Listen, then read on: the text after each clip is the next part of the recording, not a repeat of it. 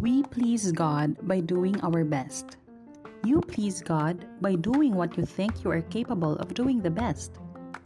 We cannot please God by sulking or by saying, "How come they are so good in singing and I am not? How come their faces are so beautiful and my face is as not pretty? Or how come they are so good in public speaking and I stutter every time I face the public?" We cannot please God by sulking or by envying other people. We please God by doing what we think we are best in doing. We all have things we can do best, things other people cannot do as well. We all have those gifts, but the problem with us is we think the grass is always greener at the other side of the fence. Let us thank the Lord for the warrior and poet David.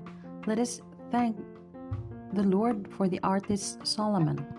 Let us thank the Lord for the little talents He has given us. Let us be the best of what God has given us.